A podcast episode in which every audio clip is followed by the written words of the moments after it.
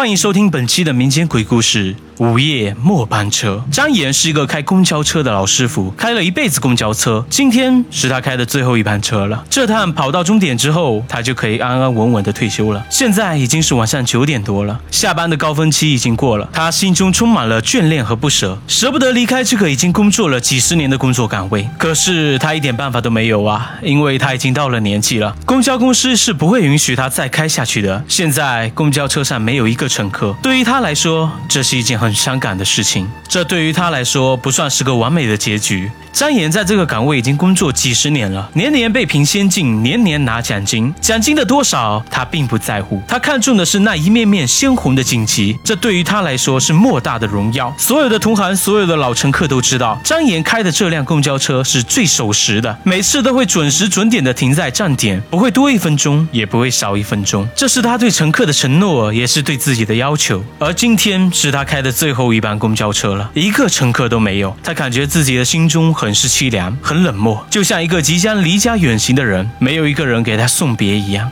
让他感觉心里酸楚楚的，很难受。现在他好希望有一个人能在下一个站点上车，哪怕只坐一站，哪怕让他垫付车费，他都心甘情愿，都不会感觉像现在这般凄凉。还有五个站点就到终点站了，张岩的心中在期待着，期待着最后的一位乘客。倒数第四个站点，倒数第三个站点，倒数第二个站点，依旧没有人上车。张岩的心里。充满了不甘，眼睛里已经闪现出了泪花。距离终点站还有五百米的时候，他终于看见了一个大肚子的孕妇在向他招手。按照规定，这个时候是不允许停车的。张岩可是一个最守规定的人，他不想破坏公司的规章制度。可是张岩依旧停了下来，打开了车门，让那位孕妇上了车。原因很简单，他想给自己一辈子的事业画上一个完美的句号。那个大肚子孕妇乘客上车之后，拿出一张百元的大钞，就要往钱箱里面投。张岩看到他。投百元大钞之后，立刻制止了，从自己的衣兜中掏出一枚硬币，扔进了钱箱里。而那个孕妇好像并不领情，将手中那个百元大钞依旧塞进了张岩的衣兜里。张岩当然不能要，可那个乘客头也不回的坐到后面去了。张岩想着，马上就到终点站了，到了终点站以后，再将这个一百元还给人家。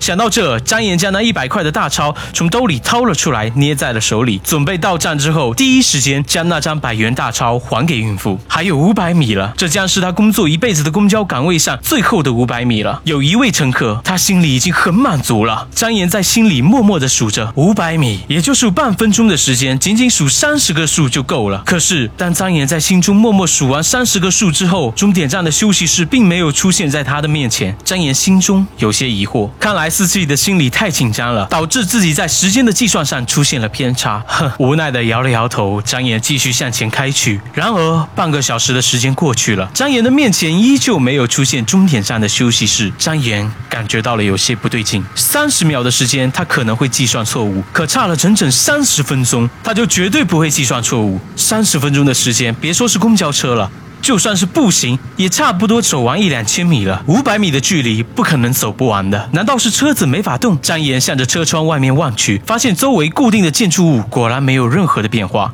怎么会呢？车子难道没有发动吗？张岩心中非常的恐慌。接着，张岩往背后一望，后面哪有什么大肚子和孕妇乘客啊？什么都没有，空无一人。张岩惊慌失措的大叫着，然后他听到一声声的引擎声，车子又发动了，而那一张一百元的纸钞。变成了冥币，就是那种给死人用的冥币。张岩心中万分恐慌，将车子迅速开走。故事到这就结束了，欢迎大家的收听。如果大家喜欢的话，不妨点个赞、点个关注和订阅哦。